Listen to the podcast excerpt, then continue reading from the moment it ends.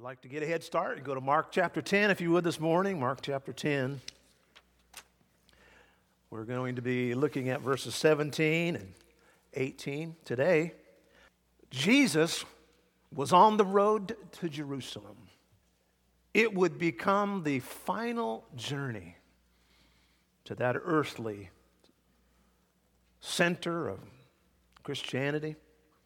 It was the Passover season, and but this Passover was different because he would be the Passover lamb that would be slain, not just as a symbol, but as the real forgiveness of sins. As he was walking along with his disciples, all of a sudden, a young man in very nice clothing runs up. Not just standing off, but runs over to him. Evidently, he was someone who was important. His clothing, his demeanor, his people around him suggested he was more than just a commoner. The scripture ends up saying that he was a rich young ruler, meaning he was the leader of the local synagogue, a place of great respect. Here he was running. Middle Eastern men of that kind of standing did not run, but he ran. He ran towards Jesus. It must have been a commotion. And then of all things, he kneels at the feet of this, this rebel rabbi known as Jesus. Some even called him Jesus, the Christ, the Messiah, kneeling at the feet of a rabbi. And he said to him, "Good master." Oh, a shock wave went across that group. Oh, you just called Jesus good. Any self-respecting, Torah-believing Jew would never call another man good. Only God is good. Only the law of God is good. And yet he said, "Good master." It was such a shocking moment, and whether he understood the full ramifications of that or not, we don't know. In fact, it seems like he did not, as the rest of the story indicates. But Jesus used that moment to teach on one of the attributes of God. And we're in a series known as Who is God?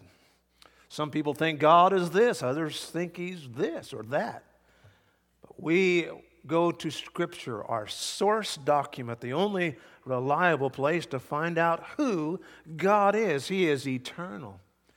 We found out last week that our God has foreknowledge, which means He loved me before the foundation of the world. When you know about God, it's life-transforming.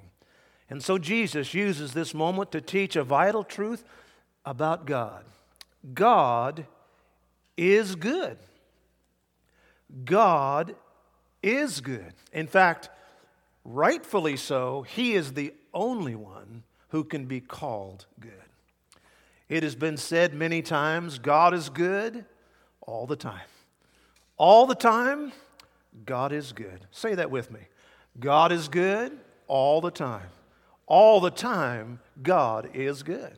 And that's a common saying that many people have, and it's very true. Let's go to Mark chapter ten and verse seventeen. Why don't you read it with me together? Ready? Begin. Let's read it out loud.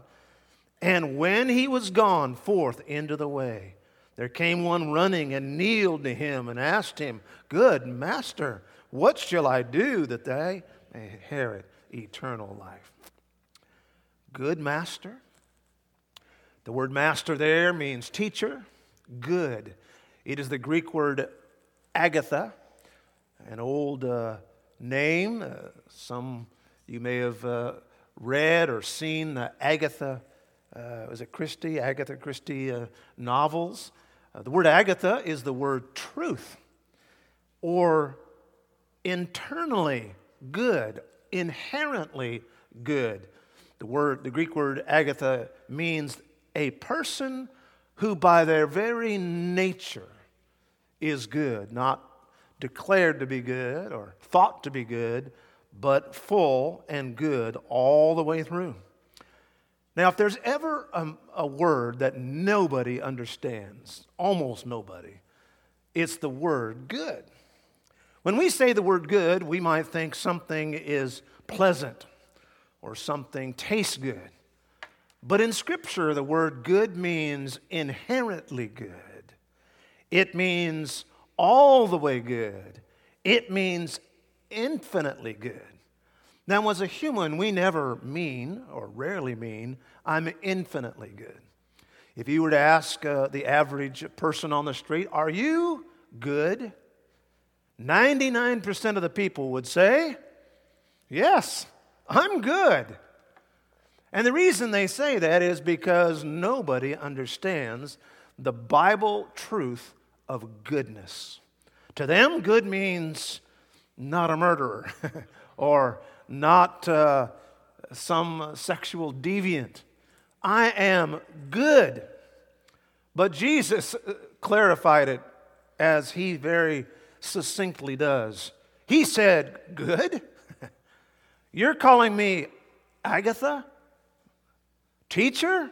You're calling me a perfect, holy, no blemished teacher? Is that what you're really saying? Or are you saying good in the sense of the world? Because really every uh, human has a different understanding of good. In fact, every civilization, in fact, every nationality has a different understanding of good. If you were to ask an American if that person is a good person, they might mean, uh, you know, no criminal. Or many people equate, especially in America, the, the dollar with somebody who's good. The more dollars you have, perhaps the better you are. If it was a Greek culture, it might be education. If you were a highly educated person, you were good. If you were in the Middle Eastern culture, it's about respect and honor. And so an honorable person is a good person. But Jesus said, that's not what I'm talking about. And when you think about it, really, we misunderstand good so often. It's uh, a subtle way. But have you ever been asked uh, if you would like, uh, maybe at a restaurant, and they say, would you like some more water in your glass? And you'll say, oh, no, thank you. I'm what? I'm good. A inaccurate statement. I'm not good. No, I am sinful. I am a sinful person. By the grace of God, I have been made uh, saved, and I have my name written in the Lamb's Book of Life. But isn't it interesting how even the devil, in small ways, subtle ways, and maybe not even an important way, but I think, uh, I know one Christian man said, when this dawned on me, I don't say that anymore. I say I'm satisfied, or I'm fine, you know, with uh, what I have, but I no longer do I say I'm good. Because Jesus said there is only one good. Now, if we're going to understand God's goodness, I think there are four keys. Let me give those to you this morning. Number one, the explanation of God's goodness. Good master in verse seventeen. What shall I do to inherit eternal life? And Jesus said unto him, why callest thou me good? There is none good but one, that is God. What does it mean to be good? It means, first of all, excellent in character. Are you writing this down? And number two, it means useful in effect. Excellent or perfect in character. And absolutely, entirely useful in effect. Both of those definitions can be found powerfully in one verse. Look at Psalm one nineteen, verse sixty-eight. Thou art good. You're a good God. You are perfect. You're holy. You're without any sin. You are good. You are the definition of goodness. Thank God for Jehovah God. He is good. But notice what it says next. And do good. Everything that God does is good. Everything that God gives me is good. It may not feel good, it may not seem good, but I can trust it that it is good, because God, Jehovah God, can never do anything but good. He is good. His nature is good. His wisdom is good. His love is good. God is good. And because He's good, everything He does is good. And that means if something good happens in my life, I can't take any credit for it. I can't bless the stars. Oh, the stars lined up. I can't say, oh, you know, I was lucky. Folks, anything that happens that's good, he that findeth a wife findeth a good thing. That's God who gives a good husband or wife. It is God who gives us good food. Anything good, if I get a promotion, I take no credit. I worked hard, don't deny that. I may have uh, done what I can, but it's from God. If I'm healthy, it's because God is good. Every happiness is from God. And that's what the blue-collar pastor, Brother James, said in James chapter one and verse seventeen. I like James. If there ever was a fellow who wore blue denim jeans, it was James. Look at verse seventeen. Every good gift. What, what good gift have you gotten? Every, notice twice, every good gift, every perfect gift is always from above, cometh down from the Father. That's why Jesus said to this man, nobody is good but God. If you're calling me good, then you are calling me God. What does it mean that God is good?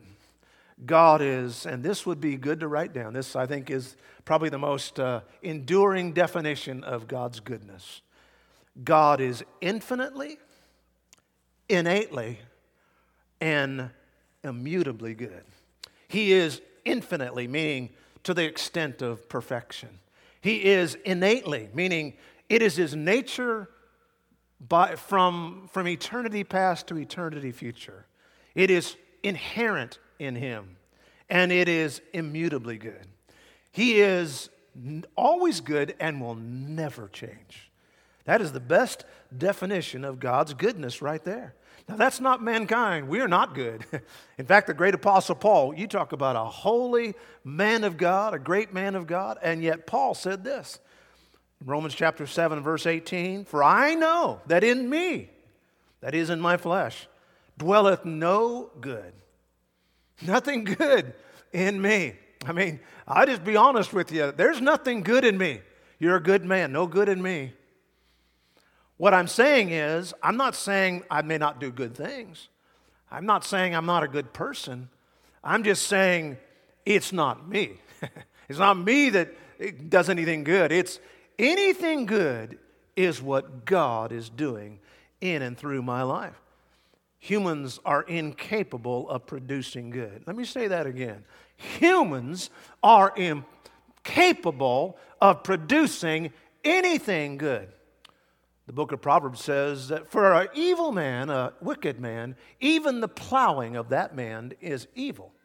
He does it for an evil purpose or an ungodly motive. It may be plowing, it may be farming, and it looks like it's a good person, but if that person is not doing it for the right reason, for God's reason, the Bible says it's not a good thing. Because in me dwells no good thing. You either believe that or not. All these precious little toddlers, yeah, but you let that little baby that's eight months old and looks at you and coos, and you're just like, that is an angel. That's not a baby, that's an angel. You give that baby about one year, and you'll be saying, that's a demon. That's not an angel. That there's nothing, that there's no good that dwells. And you'll, the reality of uh, Romans seven will come full circle. In my flesh there dwells no good things. In fact, folks, it is all how we measure goodness. There was a little fellow praying at bedtime. Dear God, help me be a good boy. But you be a good God too, for sure. But you know what? God needs no reminder to be good because he cannot be anything else. I love that passage in Exodus thirty-three when God was talking to Moses and he said, tomorrow you're going to see my goodness pass before you. You're going to see my goodness pass before you. The rest of that verse says that God's truth, God's graciousness, God's mercy, oh, wait a second. Then really, God is gracious because he's good. God is merciful because he's good. God is wise because he's good. All of the attributes of God actually flow out of God's goodness. We're glad we have a good God, or we wouldn't get mercy. If we didn't have a good God, we wouldn't get his compassion. God is full of mercy, and God is full of grace because of his goodness. Look what it says in Psalm one thirty-five and verse three. Praise the Lord. For the Lord is good. Sing praises unto his name, for it is pleasant. Wake up and say, God, you are good. Sing to his goodness. Goodness can only be measured by God. God is the gold standard of goodness. Other people measure their goodness by the badness of other people. But with God, he is the standard. A little boy came to his mother and said, Mommy, I'm eight feet tall. And she said, but really, you're eight feet tall? And he said, yes, I am. I'm eight feet tall, Mom. Really, honey, you're eight feet tall? He said, yes. Why are you laughing? She said, well, honey, you can't be eight feet tall. It, uh, what are you using to measure yourself? And he went over and he got a little six-inch ruler. And he said, Mommy, I'm eight feet tall. He had a bad measuring uh, standard. And folks, What, that's what mankind does. We say, look at me, I'm good. And well, that's because we have a very pathetic little ruler. And so the explanation of God's goodness. Number two, the examples of God's goodness. Throughout Scripture, we have examples of it. This man said to Jesus, he said, good master. Jesus stopped him and said, wait, wait, wait, hold the horses right here. You are calling me good? Then are you saying I am God in the flesh? Because only God is good. And we have many examples in Scripture that God is good, and perhaps nothing more powerful and, and more important than Genesis chapter one. In Genesis chapter one, seven different times in that one chapter, God said, it is good. He made this earth, and it is good. God made the animals and saw that it was good. And finally, he summed it up in verse thirty-one of that chapter. And God saw that everything that he had made, and behold, it was very good. When God made this earth, it was good. Now, I know today there are some problems in the earth, but that's not because of God. Because I promise you, when God made this earth, it was good. It was very good. There were no hurricanes in God's creation. There were no droughts in God's creation. There were no wildfires in God's creation. God created only good. And you know, even though this earth has a uh, a, uh, a sanction against it from because of man's sin, yet we still see the residual effects of this good God. Every morning we wake up and we can hear the beautiful birds singing. I looked out there this morning and the gold-colored leaves and red and just the beautiful uh, cool air against my face and the beautiful blue skies and the fluffy clouds. And God is good to have given us such a world. At midnight you go outside and see all those stars, like a big, beautiful chandelier hanging up there and the moon there. I mean, folks, God is good. He is so good to give us all of those things. There is no end to the goodness of God. Psalm thirty-three and verse five, the earth is full of the goodness of God. Every time when you go outside, don't look outside and say, boy, isn't it beautiful out here. Walk outside and say, isn't God good to give us such a beautiful day? Because it's all from God. God gave us all this goodness. We didn't create this world, and nature didn't just pop into existence. It is spoken by the Word of God. God is good. And nothing could be any more beautiful and powerful and such a evidence of the goodness of God than a human being, a human being, the crown of God's creation. God created man and then created that beautiful woman, and He gave them life and breathed life into them. And the crown of creation is the human. Their, our bodies are amazing, our minds are amazing, and the spirit of a person, the will of a person. Nothing is so amazing and beautiful as how it is when people come together. And I mean, I'm all for whales and dolphins and beautiful little animals and trees, but friends, there is nothing that comes close to a beauty of a human life that's full of purpose and joy, and just the people coming together, accomplishing things and producing things. Folks, God is good, and God is good not only to those who believe Him, but He's good to all. Look what it says in Psalm one forty-five and verse nine. The Lord is good to all. The Lord is good to all. Aren't we glad that He is? Because there's some times when I don't deserve His goodness. And that's what Paul proclaimed in the New Testament in Acts chapter fourteen. He was preaching to mostly unbelievers in this little uh, Turkish town of Lystra. And there he said, know this, every drop of rain, God. Every ray of sunshine, God. Every food you eat, God.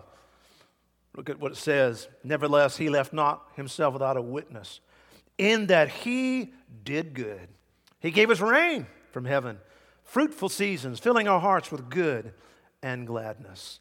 The Apostle Paul inter- encouraged Pastor Timothy, his young uh, predecessor. He said, Brother Timothy, he said, now, I want you to know something. Every time you eat one of you, those lamb chops, you need to thank God. Every time you bite into one of those beautiful ribeye steaks, you need to know this is God.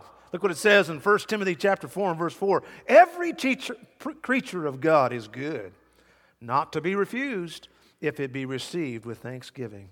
And there are general benefits, but then there are specific benefits.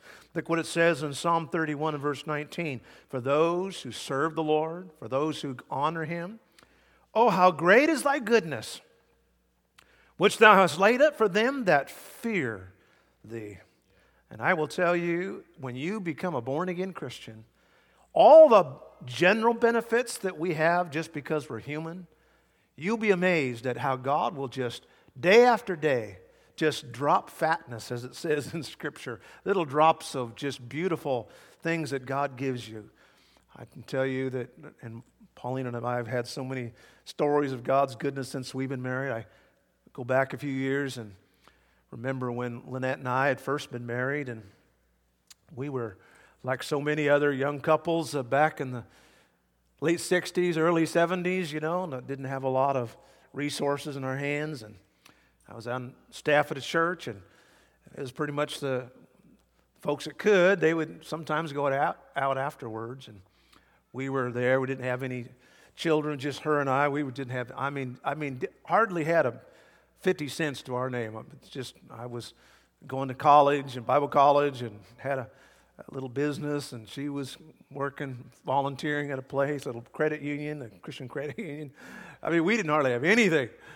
And uh, it was, I remember this one time we, after church, uh, everybody was going someplace, and we kind of sat in the car, and I felt real bad because, you know, as a husband, you want to provide. And so I thought, well, and I said, well, honey, I don't know. I, I wish we could. And I looked at her, and just about that time, somebody from the church drove by. We were sitting in the car, and they drove by, and they honked. And we looked up, and they smiled, rolled down the window, threw out a five dollar bill, and then drove off. And uh, I uh, I just looked at that, and both, both of us, I just thought, isn't God good? Little thing, but I tell you what, that's a good God who does that. That's a good God. I mean, God just chases us down with his goodness. I love what Ray Steadman says about Psalm twenty-three and verse six, where it says, surely in goodness and mercy are following me. He said, those are God's sheepdogs. God's sheepdogs. I looked behind me, and one of them was named Goodness, and the other was named Mercy. The next uh, the next twins we have born in our church, they ought to name them Goodness and Mercy. Amen? Hallelujah. Goodness and mercy. Let God's sheepdogs. Because you know what those sheepdogs do? They nip at your, those little sheep little uh, heels there and keep them in line. God's goodness keeps us in line. God's mercy keeps us in line. If it were not for the goodness of God, where would we be today? The goodness of God, his goodness is an ocean that has no shore, a mountain that has no summit, a road that has no end, but not meager, but much, not skimpy, but sufficient, not little, but limitless, not barely, but bountiful, not feeble, but full. Friends, we can trust our future to a good God. The explanation of God's goodness, the examples of God's goodness, and now strangely, the exception to God's goodness. As strange as it sounds to me, and probably to you, some people do not believe that God is good. In Genesis chapter three, Satan whispered in Eve's ear, God isn't good. God isn't good because he knows that if you eat of that tree, It won't, it won't be good for him. He doesn't love you. He is not a good God. And so many people, uh, they don't uh, think that God is good. About a decade ago, a bitter journalist from England, Christopher Hitchens, wrote a famous book, bestseller, God is Not Great. You may have heard of the book. And his whole point is that religion and God really has caused so much, and really is a there's so much trouble in the world. I read a little bit about uh, Mister Hitchens and found out that he actually grew up in an evangelical home, but about ten years old, he just got a chip on his shoulder, got bitter about God, maybe disenchanted from parents, or I don't know what it was. But in order to calm the Holy Spirit's conviction, he set out to say, no, God is not good. But there's a major problem with his concept. He mistakenly equated the goodness of God with the rightness of circumstances. When we say God is good, we're not saying circumstances are good. When I say God is good, I'm not saying all the evil in the world is good. Who says that? Is that your idea of who God is? That's ridiculous. That's not God. God's not the author of evil. God's not the author of sin. God's not the author of all the crazy stuff that goes on in this world. No. My friend, we lay that square at the steps of the human race. God is good. But because of God allowing mankind freedom, humans screwed up this world. We screwed it up big time. You'd say, well, if God was good, he wouldn't let it happen. If God did that, then he would create a world of robots and a world where nobody got to do what they wanted to do. It would be like living in California. But anyway, that's exactly, that's what would happen. If God made it so that nobody had a choice and nobody could do what they wanted to do. That's not the way God works. God says, you have a choice. You can accept me or not. You can deny me or not. It's funny how we misunderstand goodness. People, when something bad happens, will say, why is God punishing me? And when something good happens, we say, God must really love me. Folks, you need to know something. If you get sick and you get better, God is good. If you get sick and it takes you a long time to get better, God is good. But my friend, if you are sick and for some reason you die, God is still good. God is good. My circumstances don't change the nature of God. He is good. And people have made exceptions in saying, God is not good if life is not good. Because for us, if God is good, then every day will be happy. Every day will be fun. Everything I do will be successful. I'll ever get everything I want. That's a candy store life. That's like that's like when I was a little guy and went to some of those old-fashioned candy stores. Oh, I want that. I want that. I want that. I want that. I want that. I want to live in the candy store. It's so good. I live in a candy store. That's a candy store lifestyle. Folks, who lives like that? Nobody lives like that. And in fact, you don't want to live like that. If we don't have a little bit of pain, we don't turn out right. Look what it says in Romans eight and verse twenty-eight.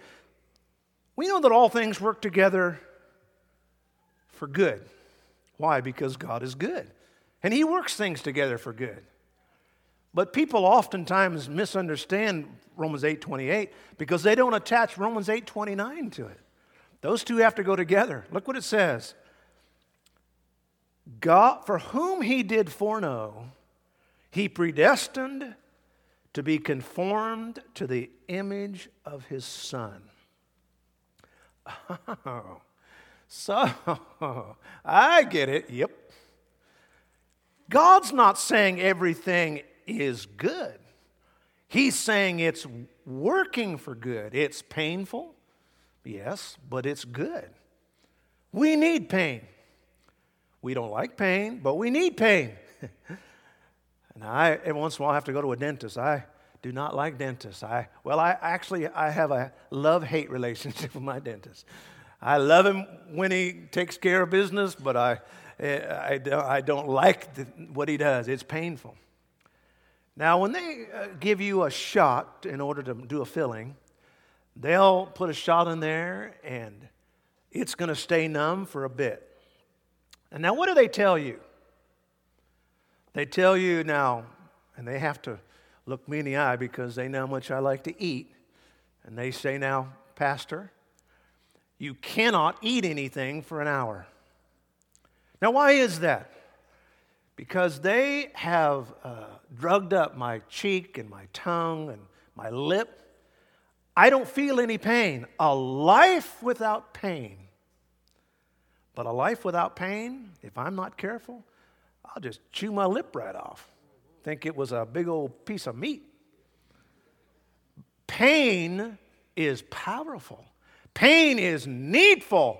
Pain is part of making me conformed to the image of Christ. You don't take a diamond and just, just a, it's a perfect diamond. You take a little hammer on it, and a saw on it, and file on it. And God's always hammering on us and filing on us. And it's good. It's good. Psalm one nineteen, verse seventy-one, it is good for me that I have been afflicted. Why? That I might learn Thy statutes. Now, finally, our expression to God's goodness. We've explained it. We've gotten some examples from it. We've understood exceptions to it. And now, how are we to express it? Let's turn, if you would, please, and to Ezra chapter three. And I want you to really track with me on this one, because uh, this one has some very I think, uh, very meaningful to us. This group of God's people had been longing to be in a temple. They had been hoping that they could go back to their homeland. They had been in captivity, and for so long they had been put under.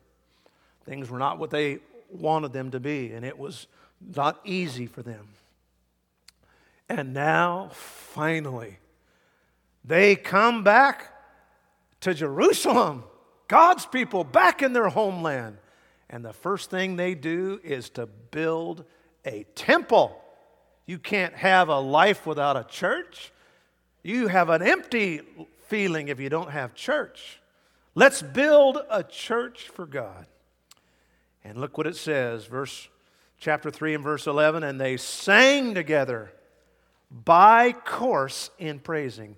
They were doing, some would sing over here, some would sing over here, some would shout thanksgiving, some would shout over there. And they gave thanks unto the Lord because He is good. For His mercy endures forever.